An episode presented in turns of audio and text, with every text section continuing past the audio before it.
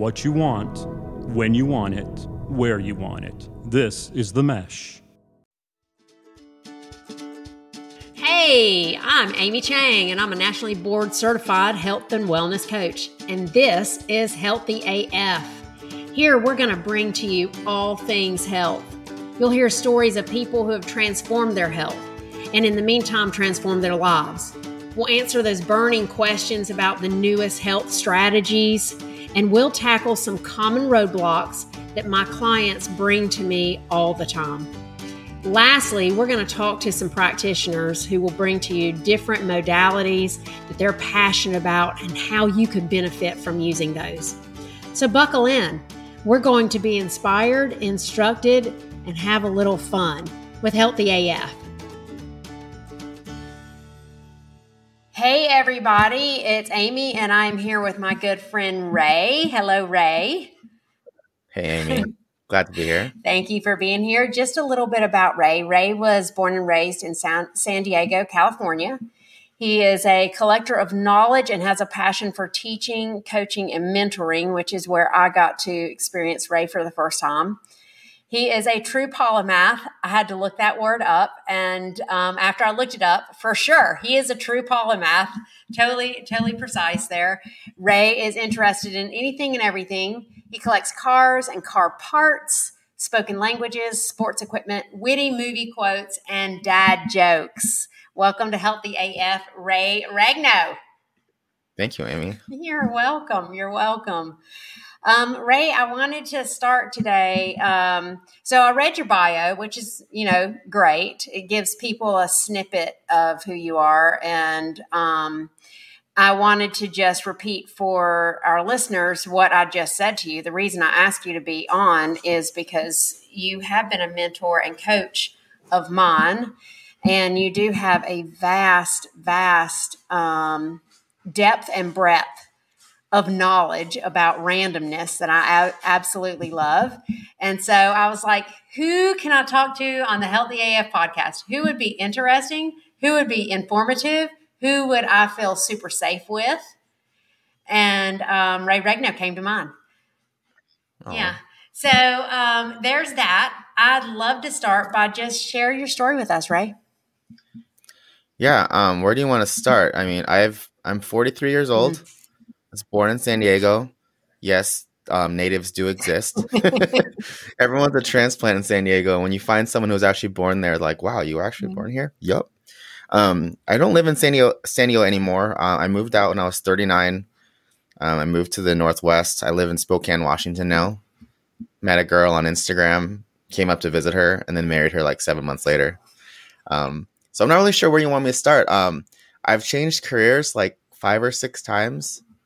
Um, I like to learn everything and everything about everything. I, I just feel like the more you know about the world, the more easily you can relate to people. And I think that's really, really something that um, has made me effective as a coach and as a teacher is because the more I know about the world around me, the easier I can relate to someone that I meet. And it's funny, I'll I'll learn things that I, never, I wonder like, when am I ever going to use this? And then maybe two or three weeks later an opportunity will present mm-hmm. itself where i can actually use that and connect with someone and it's it's pretty cool um, do you want to know about where I started as a coach? I want to stop uh, sign you right there because my little uh, German Shepherd ears are already like radaring in. Um, okay. I love it that you go straight for the connecting with people because, mm. yeah, Ray, that is you in a nutshell. You connect with people through so many different avenues. And um, one of the first things I learned from you is would you like to have, would you like to be right or would you like to have right relationships? Yeah. And I watch 100%. you navigate through all of, I would say, not just your coaching, teaching, and mentoring, but all of your um, past careers with connection. So that's what yeah. I would love for you to tell us sort of your job history because I think that's an interesting, curvy little path. It's not linear. Yeah. Yeah. So my very first job, I was 17 years old. I worked at Claim Jumper. It was a restaurant. I was a host. And um, that was interesting. Like I just I we we had gone to that restaurant for lunch and then my friend was working there, and I was like, "Oh, hey, I didn't know you worked here." He's like, "Yeah." I'm like, "You guys hiring by chance?" He's like, "Yeah." So I got an interview, got hired on the spot that day, and then an hour later, I talked my mom into taking me to the car dealership, and we bought my first car because oh. now I had a job, okay, so it? I could actually pay for the car. So that was what cool. was your first car? Yeah. Oh, well, the, the, first car that I had as a high schooler was a 1983 Volvo that I did not appreciate back then because I grew up in the 90s and everyone wanted a Honda. Oh, yeah. Um, but the the car that was mine, the, the, the car that we bought that day was a 94 Mazda 626. I was looking at a Honda Accord, but those were too expensive, and the 626 was sitting right next to it. So I said, Well, this one's cheaper. My mom's like, Okay. And so we bought that car, and I tried to make it like a Honda Accord. Didn't really work out that well, but um, that was my first car. The next job I got, I worked at the National Dispatch Center. Um, if you guys remember, if anyone's old enough to remember the '90s where they had those those pagers and you actually had to call someone to send an alphanumeric text, mm. I worked as a call center. I worked at the call center, and I'm pretty sure that I've talked to Mike Tyson and Lord Tariq and Peter Gunz and all these people back in like I would literally sit there and I go, "Hey, page that message center. This is Ray. May I have the name or number of the person you wish to page, please?" They give me the number, and I, they would tell me what they want to say. Like, "Okay, message reads blah blah blah blah. I'll pick you up at 9 p.m. Is that correct?" And then you just go through, and that's what I did before texting was a thing. But um, I, w- I did my undergrad at, at UC San Diego. I got a degree in computer science.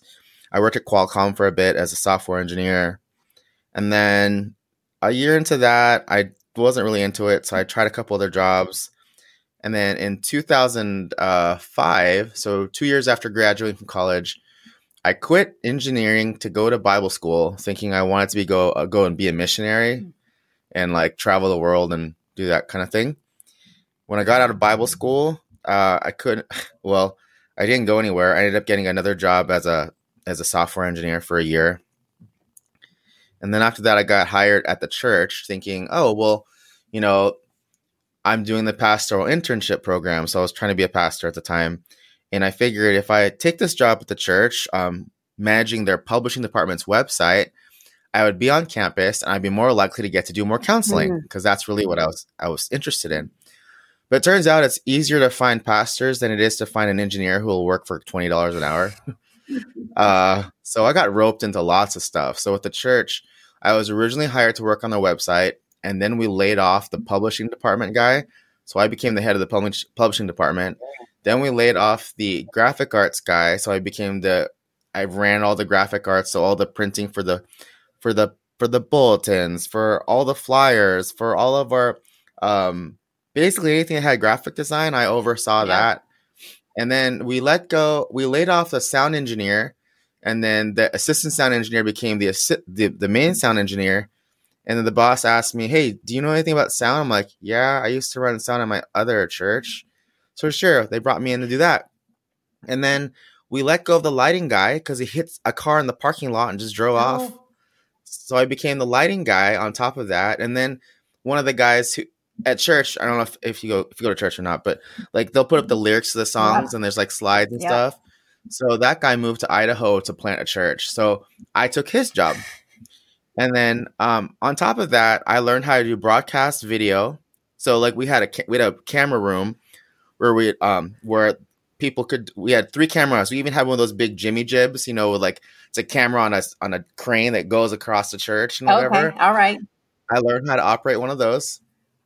But the funnest one was I worked in the production room where I got to direct the different cameras. I go, camera one, I want a slow push on the drummer. Camera two, I want a slow pan to the left toward the singer. Ready, one, take one. And so if you ever watch like multi-camera broadcasts on TV or whatever, yeah. There's someone who does that job and says which camera to show, which camera to go, where they want the camera to look at. So I learned all of that. And I was also the only person on staff who could run the soundboard, run the lighting, run the lyrics all at the same time. Oh wow. So I'm basically I'm basically your Swiss Army knife. If you need someone to fill a gap, Ray can do it. Cause I just like to learn and I like to be useful and I like to be helpful. Mm. Um, I did every ministry at that church except for women's ministry for obvious reasons. I'm just not not biologically set for that. So that's wasn't something that I did. Although I'm going Um, to say right now, you uh, mentor women very well. Yeah, Mo- I mean, a Yeah, lot of the enough. people in of the- your mentoring group that I'm in are women, and you do a great job with with us. Yeah, thank you. Well, I feel like um, empathy is a big one, and I mean, we talk about we talk about. I mean, biblically, we talk about how men want respect and women want love, and so you have to speak those languages with Mm. them. Women, uh, they just want to feel safe. That's a big thing. Um, so yeah, I just try to empathize. But I did that for like, oh, how long did I do that for? I did that for 10 years almost. And then I realized I wasn't really doing what I was passionate about because I was really passionate about teaching. So, um, and I was just filling gaps, you know, I was being helpful and I was doing things that I can do. But I feel like my main calling in life is teaching. And so I told them, "Hey, I'm I'm quitting. I'm going to go move to the Philippines and take over one of our churches there." So that was my next career move. I, I, I put I said, hey, I'm leaving. I'm leaving in a couple months because um, the pastor that was one of my friends was a pastor in the Philippines, and he had six biological kids. And while he was a missionary there, he adopted 20, 20 additional wow, kids. that is, I mean, speaking of a mother of just three, 26 children, that is a lot of children. 26 children. And that was during the time when the economy took a tank. They just tanked. Remember 2008? Uh, and so missionaries in our church, they were funded 100% by donation. So no one was, he wasn't able to support his family. So he moved back to San Diego to get a job. He actually took over the Bible school that I went to and he became the head pastor for that school. And I was going to go to the Philippines and take over his church and plant another school there. Well, I got rid of my apartment. I moved. I like downsized all my stuff. I was lived. I moved back in with my mom for a short time, or I thought was gonna be a short time. And I'm about ready to leave for the Philippines. It's October 2010, and I just didn't feel right about it. So I asked Chaz. And I said, "Hey, what do you think about me staying for a semester? I can help at the school." And he goes, "Yeah, that's actually a great idea. We need more leaders." I'm like, "Cool."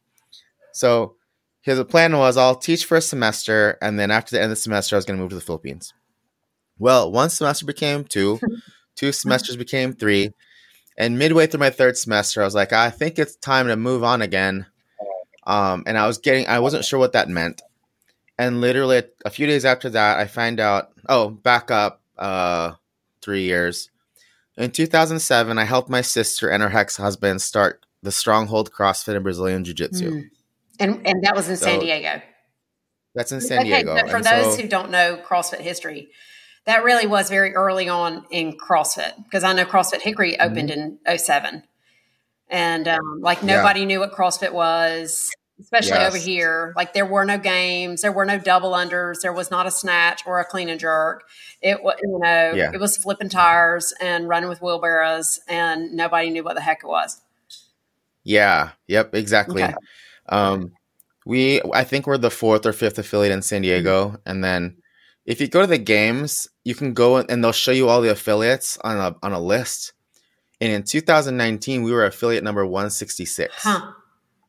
And we're probably even lower now because a bunch of people have left. Yeah. So we're one of the original affiliates. Well, anyway, um, my sister was getting married, and being a good big brother, I wanted to make sure she was taken care of. They didn't have credit, so I put my name on the lease for them, so they'd have someone to co-sign. Well, fast forward four years, the gym is fifteen thousand dollars in debt. They haven't paid rent in three Oh. months. Mike's cheating on my sister, just a bad situation. And so, guess whose name's on the Mhm. lease? Ray Regno. mine. So I had to make a decision. Am I going to shut down this business or am I going to dig in and help?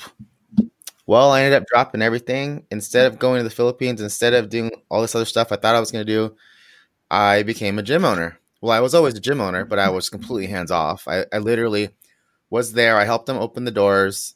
I helped them put stuff up and I pieced out three weeks later and I think I think it had been maybe four or five months since I've been in the in the doors of the gym, and maybe only once that entire year. Now, did you do any kind of working out or what what was your fitness level back then? Uh, I was dabbling in sprint triathlons.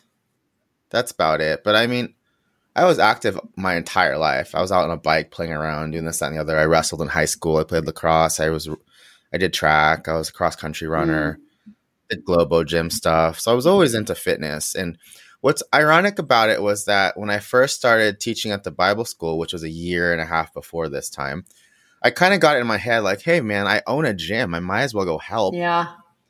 I got so busy because when I, in the Bible school we would travel. I mean, we took our students to Poland, we went to Scotland, went to all over the place, and so I was always gone. Mm-hmm. Um, but at this point, I mean, I jumped in to help out my sister, and I didn't know what I was doing. Uh, I got my CrossFit Level One certificate in in November 2011. I can't believe then, that. You know, I got mine in 09. Yeah, you've been you've been a CrossFit trainer longer than me. What? Yep. Yes, I mean I was completely hands off of the business for the first four years, and um, in January of 2012, um, I'm here trying to re- rejuvenate this business. We had like 12 CrossFitters and maybe 15 jujitsu students, and we're dying. And the, the the guy who was running the CrossFit program at the time, he was from New York, and he didn't believe in giving people free classes mm-hmm. to try it out. I'm like, this is California. People won't do it unless you let them try it for free. And he fought me tooth and nail, and I said, no, I, I we got to do something. And so he's like, fine, let people try it. And then within a month, we had taken the CrossFit membership from 11 to like 40. Oh, wow.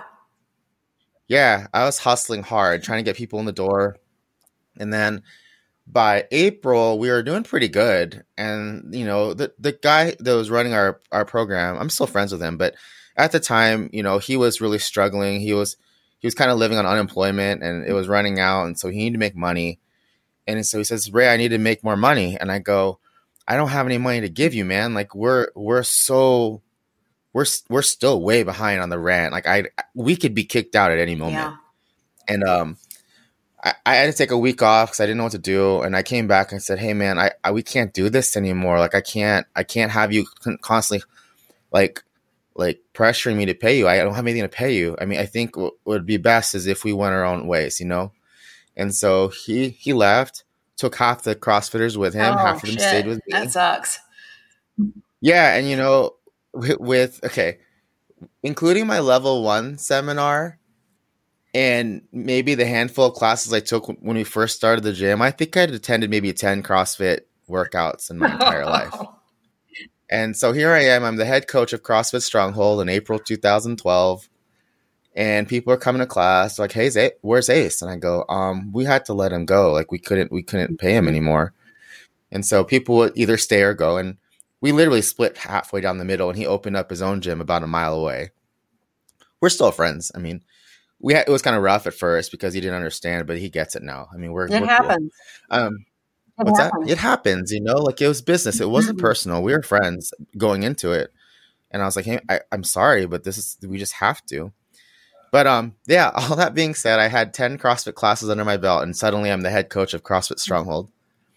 And um, I'm just grateful I didn't kill anybody because I literally had no business being a head coach of anything okay, I but, just um, and I love this because in our coaching mentoring group, there are so um, there are so many things to be frustrated about when you look at um, anywhere, not just in CrossFit. I don't, you know, because you know me, I'm a huge fan of CrossFit. You know, I've done mm-hmm. it for 16 yeah. years, and and it's for me like my lifeblood, right?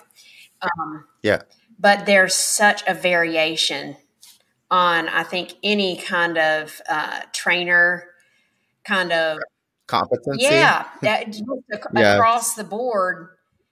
hundred um, And, mean, and I just want to stop sign you here because I'm seeing this pattern too. Ray's, Ray goes places and he dives in and does the stuff that needs to be done, and he thrives on maybe learning where he has a knowledge gap and all of a sudden you were the head trainer and you were in your wheelhouse because your wheelhouse is learning and yep. then turning around and teaching and communicating because I, am really glad we did the recap of your sort of work history because in all of that it's communicating from being the host yes. to you know it is all about how systems communicate to each other to help mm-hmm. people communicate to each other you know to the pagers yep. that's fascinating yeah i never made that connection before but you're yeah, absolutely no, correct every bit know. of it right and then your work at the church yeah. every bit of it I've never made that connection before, but yeah, that's that's fun. The, the texting thing, I mean, makes total mm-hmm. sense now. But yeah, my whole life is about communication. It's about it's about um, distilling a bunch of knowledge and then finding a way to make it meaningful for other people.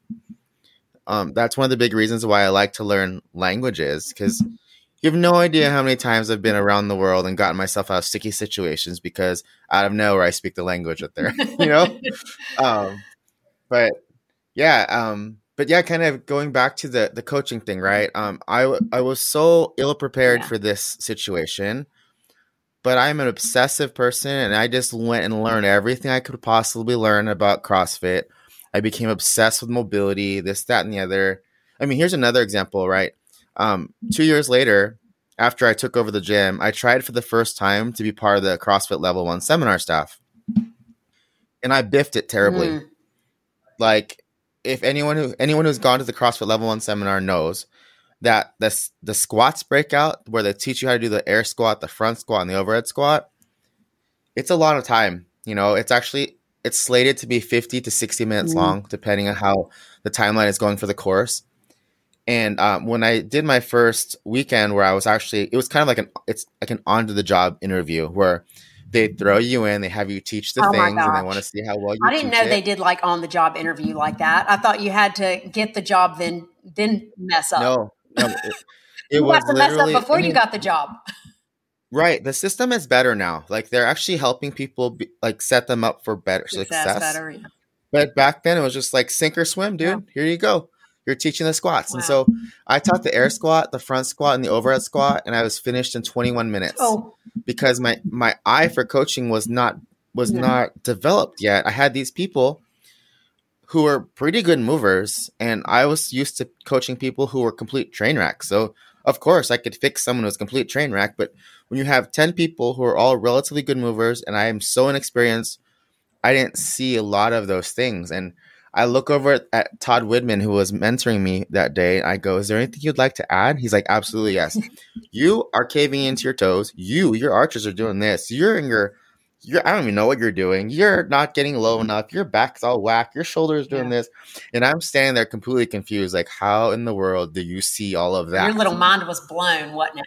I, I my face was melting. Is literally what's happening. I was just like, "What is happening here?" And I've actually heard in the past where interns would just be sent home immediately. Like, you suck, go home, don't even try again. And uh, instead, he was really kind to me. He goes, You know what? That didn't go so good. Let's try the presses and see if we can make some improvement. And I went through the presses. I, you know, I did okay. And the next day, he let me try again with the deadlifts. And at the end of the, the day, he says to me, You do a really good job of um, applying feedback. It's clear that you care about people. Mm. It's clear that you care about this, but I don't think you're ready. I'm going to recommend to Nicole Carroll and Dave Castro that you take six months and um, you try it again and see. We'll, we'll, maybe we'll see what happens. And during that six months, well, I took nine months to be thorough. Mm. Okay. During that time, I aligned myself with as many people as who would talk to me, um, and all, as many smart people as I could to try to learn as much as I could. I emailed Todd like every two weeks, like, hey, here's what I'm learning. Is this right? Is this down the other? I did my USA weightlifting. I started hanging out with Teresa Larson, who at the time was working for Kelly Starrett. Mm. Um, I went and started uh, helping out at PT clinics just so I can learn more about movement and mobility. Man, I dug in so hard just trying to fix things and actually failing that first time was the best thing that ever happened to me because I realized that you don't know what you don't Say know. it louder for the people in the back, man. That you don't know what you don't know. And if you think you know, you don't know anything because the more I learn, the more I realize there's more to know. You know, it, it baffles me. It baffles me that people go to the level one seminar and they go around saying, I'm level one certified. And it's like, no, you clearly missed that question on the test because there's no such thing as level one certification. I'm sorry you don't get to say you're certified till level 3 mm-hmm. But you get lots of people who who are like this, and you know, they go to a, a it's the CrossFit Level One seminar is two days, and most people will most people will retain what twenty to thirty percent of anything they, It's a lot. they learn at a I mean, it's a lot. It's a lot It's of a stuff. lot of stuff. And, And you know, what gets me? Uh, You know, I'm a visual learner. Okay. So I'm visual Mm-hmm. kinesthetic. I can teach using my eyeballs and my hands. You know, I can like tap someone on the shoulder. I, but if you ask me to verbalize or God help us all read it and then write it down, I, I know that when I started when I started CrossFit and we finally put in the snatch and the clean and jerk, which I think were probably around 2010 ish, maybe. yeah, yeah, yeah. Um, I could not remember which one was the snatch and which one was the clean and jerk. I knew how to do them, but I asked my Yeah. coach. I mean, every time I was in there, to the point where he was like, "Chang, I tell you this like every day," and I'm like, I, it's, "It's it's words, man. You know, if you just show me the movement, Yeah. I'll be like, okay, that's what we're doing." So for me, Yep. when when I got my level one in 09, and then they started having us do the written test in 11 and I had to go Mhm. back two years post and uh, pass that test. I passed it, but I mean it was hard because it's it's a written it's a read and write test. It was a read and write test, and so um, I think that a lot of trainers are similar. We're trainers because our skill does not lie in the reading and writing; it lies in the kinesthetics. Um, yeah. and that way of learning. So that's always been my beef. And then when I did my level two for the first time, Mhm. um, man, I thought that I was really good because you know I'd been doing this a long time. No, that level two humbled me, which was fantastic because um, just what you said, you don't know what you don't know. And when you have an opportunity for that lesson to be laying in your lap, hey, you didn't know what you didn't know, boy, that's a nugget to hold on to. Yeah, and I think the truth, I think the the main reason why people don't dig in to continue learning is a lot of people don't like to be challenged. A lot of people don't like to be told they don't know what they're doing. That's a real thing, you know. It takes it takes it takes courage to be vulnerable. And I feel like that's just that's just something that is it's hard for people to do that. Yeah, definitely. When you identify a knowledge gap, you've got to feel pretty sturdy in who you are to look at that in the face and go like, "Oh, there's a Mhm. spot that I've been blind about," you know, Yeah. and and embrace it and and even find some joy, some joy in that. Like I find a lot of joy now. Um, I didn't find joy in not know. In fact, I'll tell you this: um, when I first switched I was in a I was at the cat, working in the cath lab as a nurse, and um, I switched to a surgical ICU. And I'd never been in a Mhm. surgical setting before. I've been in, I had been in cardiac medical settings, not cardiothoracic surgeries or anything. So I go up to the surgical ICU and I am doing my precepting or whatever, getting my orientation done. And it came time for like that six week check or three month check or whatever. And um, the feedback that I got from my nurse manager that my um, nursing preceptor had written about me was like she's a know-it-all and um, you know she really doesn't listen and man that was Ouch. i know that was a good that was a good time for 27 year old amy to like take a minute and reflect because you know i i and i was a badass nurse in my own right you know i'd been um in major hospitals. I'd been at John Hopkins. I'd been in ICU areas. I'd been in procedural areas. I'd worked with death and dying. I, you know, like I was everywhere. And I knew Yeah. a lot of stuff. And um, none of that stuff helped me be humble and vulnerable enough to learn more stuff. So, Yeah, you know they say um they say that smooth seas don't make a strong sailor. mm, You know, I've always it, it seems like for me, I, I never get it right the first time. no.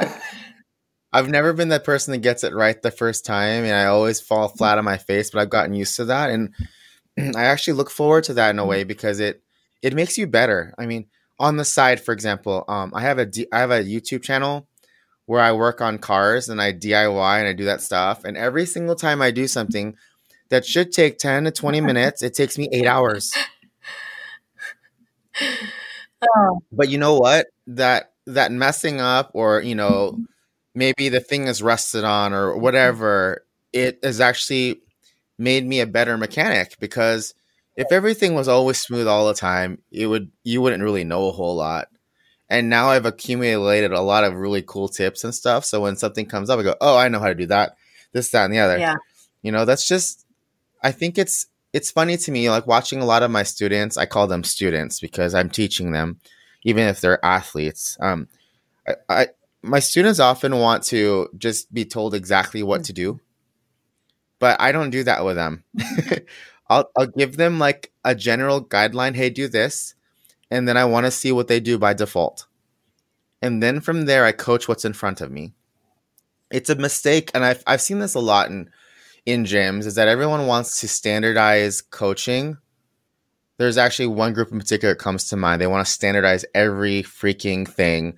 They say, "Hey, if you have a shoulder impingement, do this."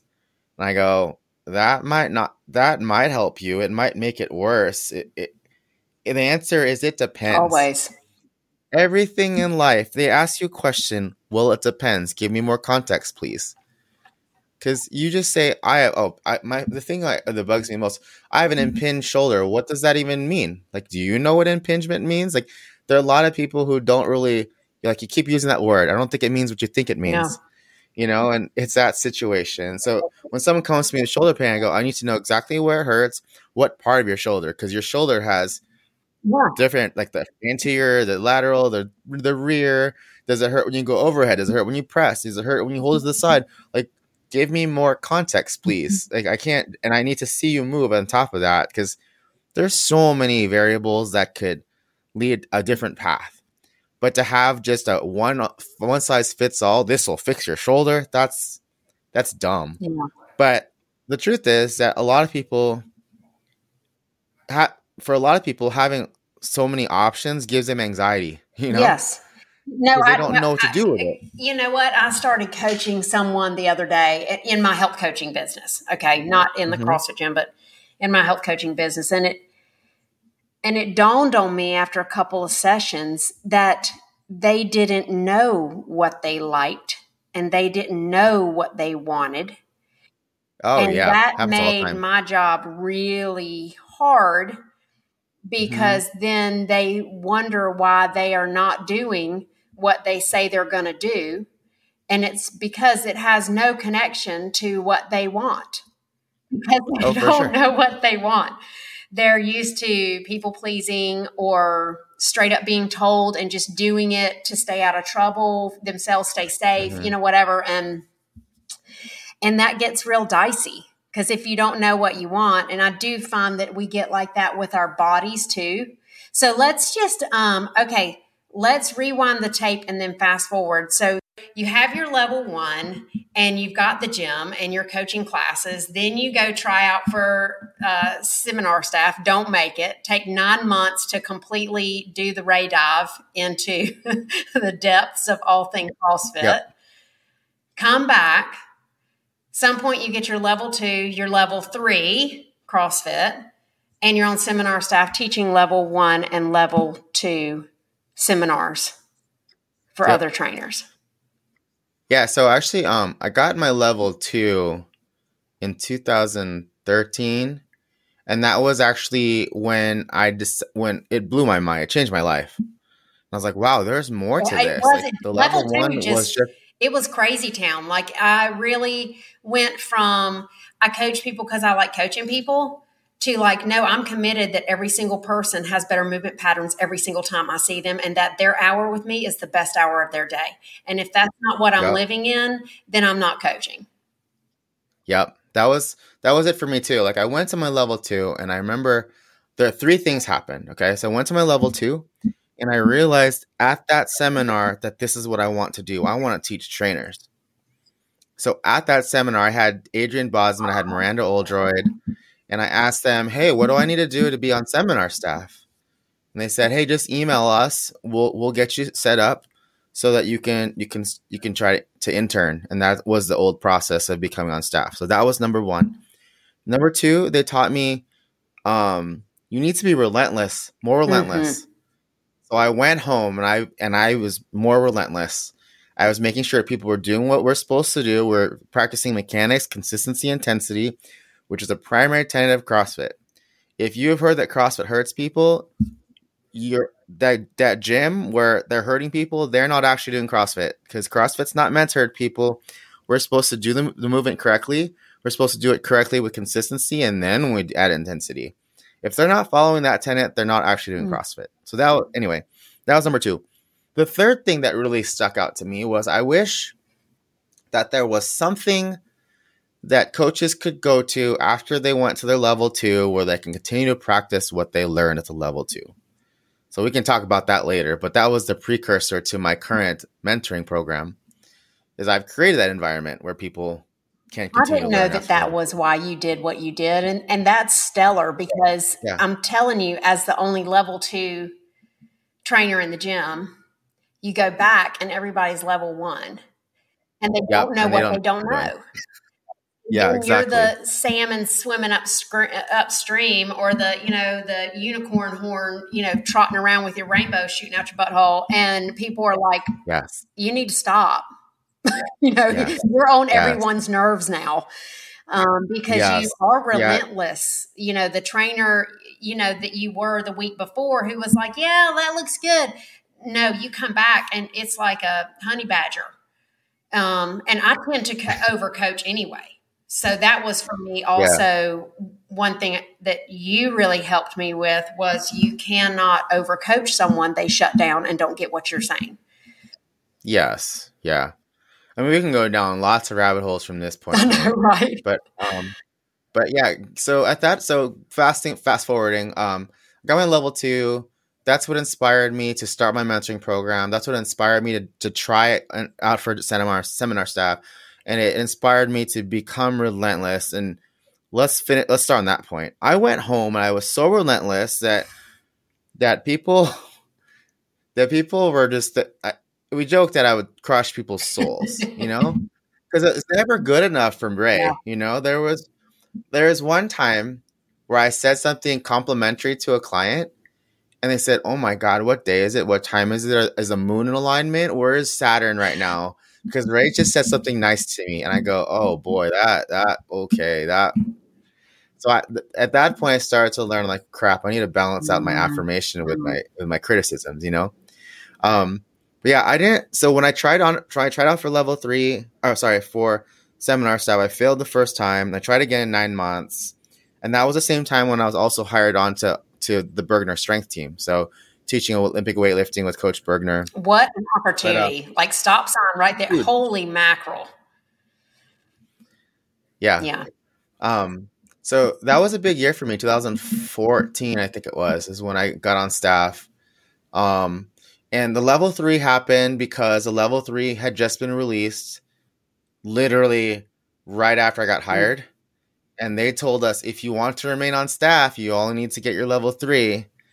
So that became the the gold standard. You have to be at minimum a level three to be on seminar yeah. staff. So that's when I got my level three.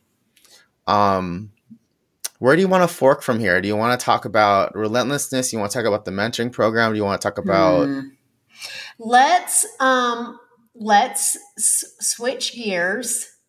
Well, uh, yeah, let's switch gears because most of the people who listen to this podcast, I think, are not trainers they're normal people. So, um, okay. just to wrap that conversation, Ray, you and I met in, I think, 18 or 19, maybe 19. I think it was 18. I, yeah, 2018. Um, because I was looking at possibly studying for my level three, which at yes. the time, and it, it, may still be this way, was sort of more like a self study. You just go totally and learn is, some yeah. stuff using what's my Achilles heel? Uh, reading and writing stuff down. And then you take a written test. And so uh-huh. I was like, okay, this will never happen on my own. And um, spoke to Jordan Finlayson about it. And he hooked me up with Deb, Deb Batchelor. And and Oh, Deb wow, and I were going to have a study group, and then that just didn't happen. And Deb hooked up with you, and so I followed Deb and popped in this this group, this mentoring group with you. Yeah. Then we went down to Florida, and you ran your own movement workshop, which was Mhm. amazing. Like from stem to stern, all the other trainers were amazing. You were amazing. Um, it was sort of a wackadoodle time in my personal life, and so I was vulnerable and uh, ready for the learning. So that Mhm. was awesome sauce. Um, and I just want to before we leave this. So so that's what you do. You have stronghold mentoring, and it's Yep. coaches need coaches, mm-hmm. and it's a great place to go and deepen your knowledge about anatomy, about running a class, about the it depends for all people and all you know classes every time you know it's never the same answer it's never the same exercise and just growing that toolbox as a trainer of all things training really Yeah. um, and i just want i can't leave this this section in our history without saying uh, three things. A i notice in your story you went from yeah i'd interned for the um, staff and my eyeballs weren't trained and i didn't see anything to i became relentless. And um, it sucks people's souls crush people's souls.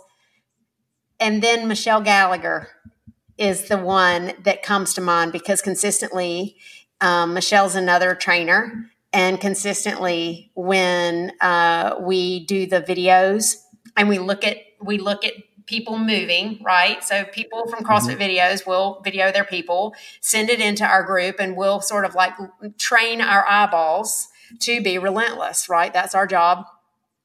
Yeah. and um, i am very good at going straight to what is wrong and doing the overcoach and the crushing of souls what I learned from her, she consistently says what she likes first. Yeah. And I'm always like, oh, damn it, I forgot to do that again. so, um, yeah, so all things coach from the how to compliment sandwich it to how to manage a class of 25 where you got proficient squatters and horrible squatters and, you know, how to give the whole class what they need. Yeah, and you think I think too. I think one thing you'll notice too with my coaching over the last three years, especially, and I've talked about this a ton in our coaches mentoring program, and I say it a lot now every time I coach a seminar. Is that ninety nine percent of your job as a coach is the peopling part. Mm, The technical part is just sort of the icing on the cake. I mean, because if you think about it, right, there's a lot of CrossFit gyms out there that are successful by just coasting on personality and community. yeah. It- It's a sad reality, but most, I would venture to say it, a lot of CrossFit gyms out there don't actually do CrossFit. and a lot of CrossFit gyms out there, they don't, the coaches don't actually coach because their skill is so bad that they, they, they don't have the skills to coach. But these places are successful because of the personalities and because of the relationships and the community that is there. And people are, people want interaction. And for me as a as a coach especially now like where i where i work now i don't own the gym i work at now. I'm the only level three the only active level three in eastern washington. Mm, um and the gyms out here are okay. But like the, again the coaching isn't like it's not super stellar. It's okay. It's, it's some in some and some coaches are good. But that being said like i have to really water down my coaching in mm-hmm. order to sort of blend in Yep. and also to not get frustrated. You know like i get a lot of people who come to my mentoring mm-hmm. program they get so frustrated because they work at gyms where they can't even apply that stuff i teach them. Yep. and i go you know what? It doesn't matter. You just go be there and you mm-hmm. sprinkle where you can. Yeah, you always and you like I have to remember you that. make small wins here and there and and nowadays like it's amazing how much i hold back yeah. you know like we actually taught a seminar here in spokane last weekend and my students i had two interns that are helping me and they both are like wow why aren't you laying into them i'm like because that they, they're not ready for that And I learned that from watching Coach Burgener. Okay, so we talked about Coach Burgener. Coach B is one is by far one of the most generous human beings I've ever known in my entire life. And I used to travel. I only when I was in San Diego, I only lived 20 minutes away from him, but my gym was 40 minutes in the opposite direction. So I would drive 40 minutes down to my gym on a when, every Wednesday, and I would drive back home plus another 20 minutes towards his house to watch him coach, and then I'd drive back to my gym again to finish the day. And um, one of the things I learned watching him was just how gracious he is when he coaches people. Mm. That man is so deep. He is so deep, but he doesn't let on that he's deep. He'll tell you that he's a dumbass. He's a dumbass Marine. That's what he says. I'm a dumbass. I don't know anything. But you know, like I'll be sitting with him and he'll come out of left field with this this like massive knowledge bomb. I'm like, Coach, where did that come from? But here's the thing: is that he knows when to dose and how much to dose. That's the mark of a great coach. Because when I went home the first time back in 2012, after, or 2013, after wow, that's 10 years yeah. ago. 10 years ago, when I first got back from my level two, I just fire hosed everybody. Mm-hmm. Just here, here's a fire hose of everything. And even up until like last year, every seminar I worked at, I would just fire hose everyone because I was like, they need to know all this. And I'm getting to a point where I'm realizing that no, they don't really care what you know. They care that you care first. Mm. And then what I do, what I need to do is I need to just give them enough to keep them coming back, but not so much that they don't want to come back. Because we've all worked with those people, and usually it's kind of a joke in the in the in the church ministry um, community. It's like when people go to seminary, it's like going to cemetery because they come back all holier than thou and this, that, and the other, and no one wants to be around them because they're like the actually person. You know, actually, it says this. like, gosh, and you know, trainers are the same way. Yeah. People who paid a little bit for education, they come back and they're the actually person. Mm-hmm. Like, no, you gauge what that person is ready for, and you give them what they're ready for. Yeah, that's that's coaching. Like, even I tell the story all the time. My members, they come in the door I, I'm assessing them the minute they walk in. I'm assessing their body language, how tired they look, uh, all the things. And then I decide within a few minutes, I go, okay, Jen is going to get me at an eight today. Haley's getting a seven. John always gets me a nine. He's pretty consistent. This person gets me at friendly. They don't want to be coached. They just want to sweat. They don't care about anything. My role is just to not let them die. Yep you know, and so that's that's it's put on the I safety standard. valuable thing. Say that again. Put on Sorry. the safety standard. I've done the same thing. Like yeah. gone to, gone up to somebody. Clearly, they really wanted to work hard in their workout. Clearly, mm-hmm. their technique on their snatch was blowing. Um, yeah. Were they at a weight uh, that was going to injure them? No. So I just said, you know, I've got some ideas on your snatch technique if you would like them. No, I do yep. not. Okay, great. Let me know when you'd like them. Exactly. Because yes. You're, you're exactly right. Like the peopling, that's the 95%, that's like the door. And the technique mm-hmm. instruction is like the package. And the yep. package can't be, uh, can't go through the door unless the door gets opened.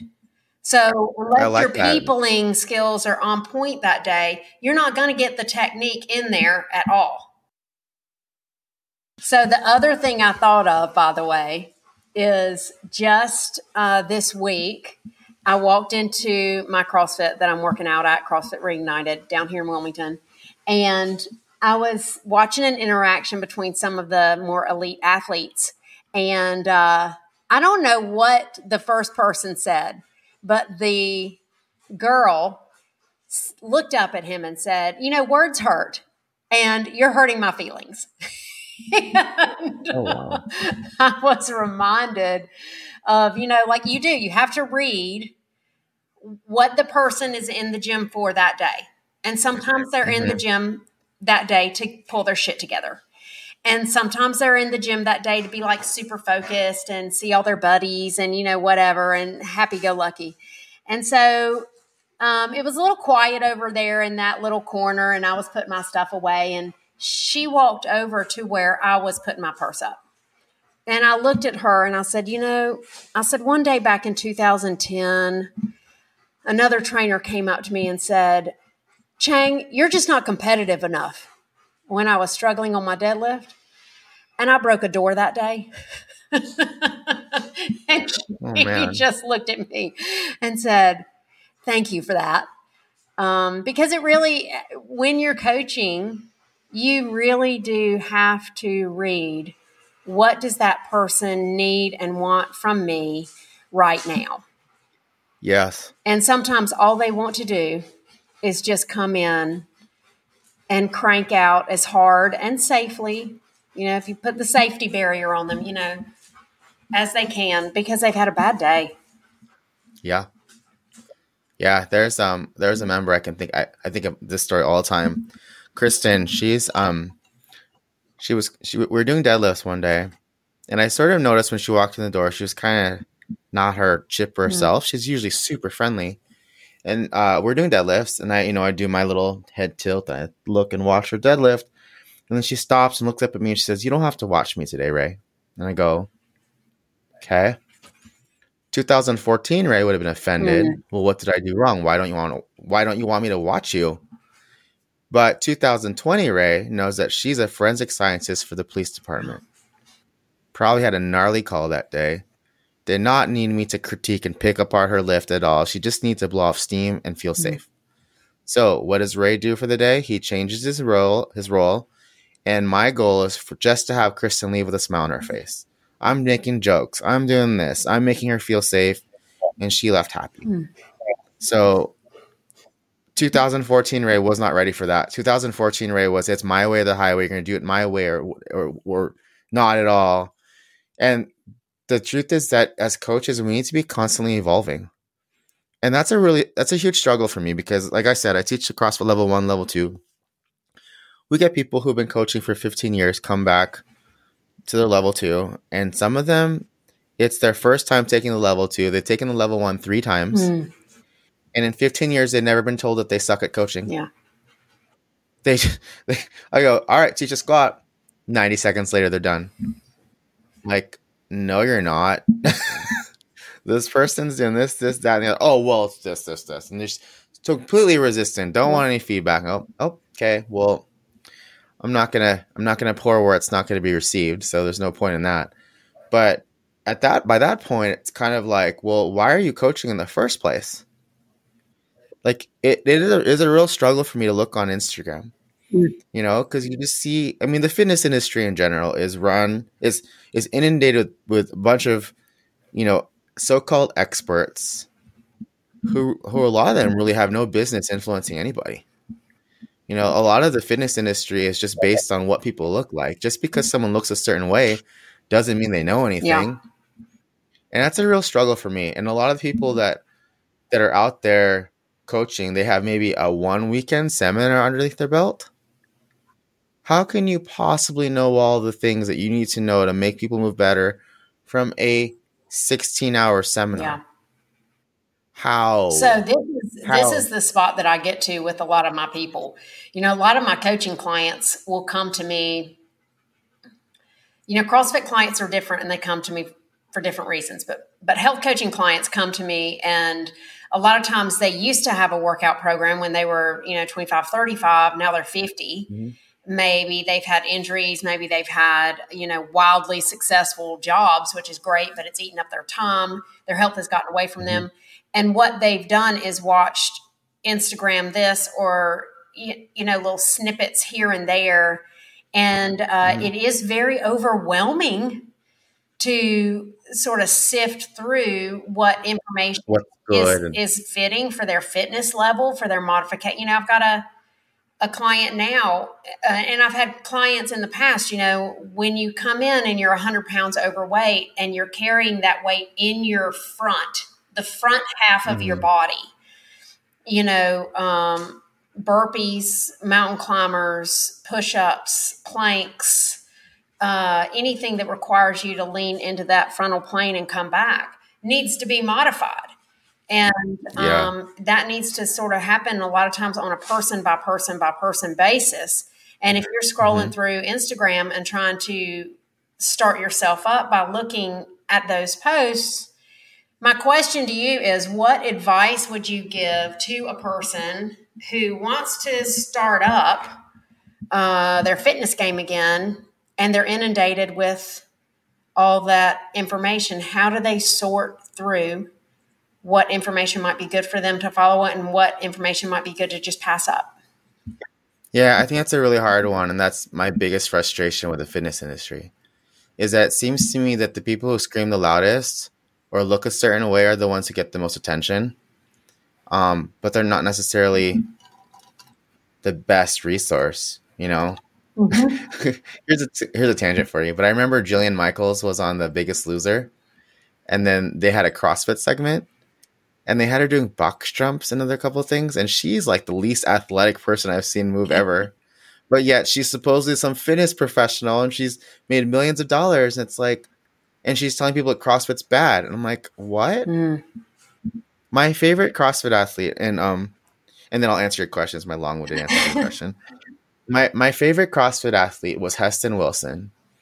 He was the owner of the building that my gym was in. I'm grateful to him that he didn't kick me out. But I used to train him every day at his house um, for like three months before he died. And within a month and a half of training with him, he was able to go to the bathroom unassisted for the first time in two years. Can you imagine giving a man the dignity to go take a dump by himself without his caregiver's help for the first time in two years? His wife looks at me and she goes, I can't believe you, you helped Heston walk again. Because, and we did Fran every single time we I went to did his you house. really? We did. And for those of you guys who don't, know, don't do CrossFit, Fran is basically where you take a barbell, you hold it in front of your sh- your chest, you do a squat, then you push the bar over your head. And it's usually 21 reps of that, then you do 21 pull-ups, then 15 thrusters, 15 pull-ups, 9 thrusters, 9 pull-ups. Well, Heston couldn't do thrusters because he's in a motorized chair. So his thruster was I'd put a, his walker in front of him, he'd push himself off of his chair and stand up and hold himself for a second, mm. and then he'd throw a ball at me. And he did as many as he could in 30 seconds. And then I gave him a little band and he'd do pulls, kind of like yep. a pull up. And he did as many as he could in 30 seconds. And he did three rounds of that. So about six or seven minutes of work. And all that, that's all he needed really to just kind of develop his strength again to go to the bathroom without assistance. What a gift. That's what CrossFit is to me. Yeah, that's what CrossFit is to me too. It's the creativity. And people say like, "Do you do cross? Uh, you do CrossFit?" I'm like, "Yeah, I've done CrossFit for 16 years," which means some of those months of CrossFit were me laying on the floor doing pelvic pelvic floor therapy while yeah. I watched all my other friends and athletes do their, you know, heavy lifting. Some of those months were like I was out for 3 weeks while I did the school auction. Some of those times was, you know, like it feels like the most random dumb stuff. That is CrossFit. That creativity mm-hmm like hella heads up to creative trainers. I had a creative uh, role modeling trainer. You're a very creative. I'm a very creative trainer. If um if you don't have a good way to modify about 56 different modifications for that one movement, yep. then that's a problem. You know. Yep. So okay, so go ahead. Yeah, so going back to your original question is how do you weed through all the noise? Okay you find the trainer that you can sense is going to be good at modifying. Because mm. if you've been out of the game, if you've been out of fitness for a really long time, it's really easy to fall into the trap of I need to do more. Yes. And it's like, no, that's absolutely not the truth. I have a, I have a, I have a client right now that I've been, pro, I've been coaching for remotely for over a year now, and he's had some respiratory issues, you know, and he hasn't been able to work out. I'm looking at his, as it is his log and he maybe works out once a week. And the other day he comes to me and says, Hey, can you start programming 40 to 50 minute sessions for me again? And I go, Okay, well, here's the thing. I've been giving you 15 to 20 minutes of work trying to get you consistent again. But I've only seen you do one of those workouts a week for the last two months. So let's get you back consistent. I want you three days a week doing 10 to 20 minutes a day for a few weeks, and then we can talk about increasing your volume for people who have been out of it for a long time, my number one piece of advice for you is to find a coach who knows how to modify for you and is not going to murder you your yeah. first day. You just got to slow down. Like, yeah, I would much rather you do 10 minutes of work today and feel ready to come back tomorrow and do it again mm. Than to feel so obliterated. I don't see you for another month. Yeah, no, I just gave my client um, uh, three workouts to do in the next week. Mm-hmm. Right, six minute EMOMs. That's, That's it. it. That's all. That's it. Um, it. They're they're coming back from being sedentary for I don't know how many years. Yeah. You know, like take the win, man. Take the win. Exactly. Get the six minutes exactly. in. If you have 20 seconds of work and a 40 second rest for six minutes, okay, we'll do more next week. Cool. But we don't have exactly. to, like, you know, and, and I think some of what, if I could tell people, like, hey, you know, save yourself. If you're 40, 50 years old, maybe, maybe it's different when you're 25 to 20, maybe eight but sure. in the 30s, yeah. depending on your body size, how active you are in your job, or you know, are you a stay-at-home mom chasing a toddler, or are you a computer programmer sitting down all the time? Are you drinking craft mm-hmm. beers? Are you 50 pounds overweight? Or you know, like even in your 30s, like, dude, you hit it hard, you're gonna have a sore knee. You're either gonna have a torn yep. something or you're gonna have a sore something that's gonna put you back. So like yep. ease in and and, and yep. you know what? You said this to me like last week, and I've been thinking about it all week. And it's something that Burgener, Coach Burgener, told you, and that was um, slow is smooth, and smooth is fast. hundred percent. And I have thought about that all week because last week I just did too much stuff. I had mm-hmm. a coaching session with my business coach and I had a coaching session with my health coach on the same day. And that set me up to like go into overdrive and overshoot. And I overshot my workouts. I overshot my dietary changes. I overshot my business plan. I overshot everything. I was exhausted and yeah. just done for at the end of that yeah. week. And um, when you said that last week, I was like, oh, I just did the uh, did to my life the um, equal or jerking a heavy weight off the floor with no mm-hmm. technique and no patience and no you know no forethought, just jerk it up instead of like no, slow down, take a breath, be intentional, D- tap into that deep that deepness and go s- slow is smooth and smooth is fast it's it's a marathon. It's not a sprint. And if you try to treat every day like a sprint, you're going to burn out really fast. So true.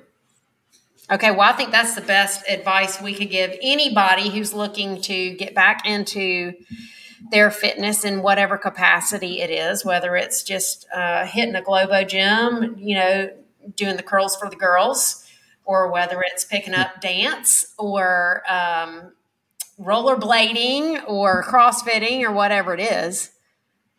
Yeah, just do it consistently. Start there.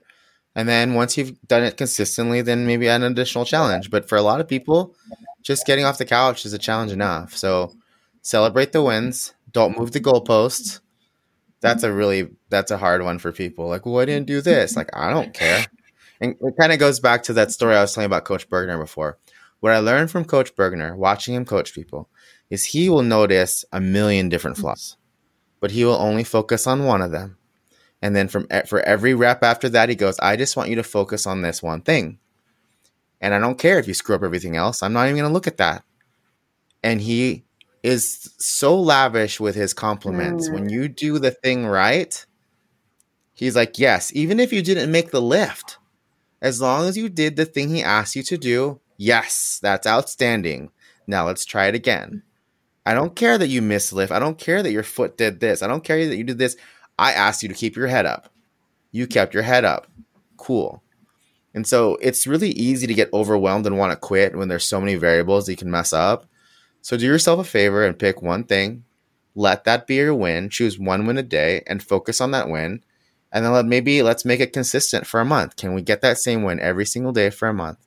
And then when you've got that consistency, let's add another thing then another. It's, it's it's the long game. It's not this hustle to get everything right for at once. That's how people get overwhelmed and quit. Yeah, I feel like you're coaching me right now. I feel like Ray just took a moment to look through the screen into my soul and be like, "Slow down, little girl. Hang on. Just, just ha- slow your roll." Because one thing at a slow is smooth and smooth is fast. Yep. So, well, thank you so very much for um, popping on my very first um, Healthy Amy and Friends podcast. And uh, how can, if a coach wants to interact with you, or if a client maybe is looking to just get some guidance or some remote programming or any of the things that you do in your communicating life, how do they get in touch with you? Yeah, easiest thing is to reach out to me at Ray Regno on Instagram or rayregno at gmail.com. Okay, and we'll have that um, stuff listed in the show notes too. So great. it's been a pleasure, Ray, and I will see you. I think we have uh, a class Friday. So tomorrow? Yep. See you tomorrow. Yeah. Okay, I will see you tomorrow. Thank you so much. Thanks, Amy.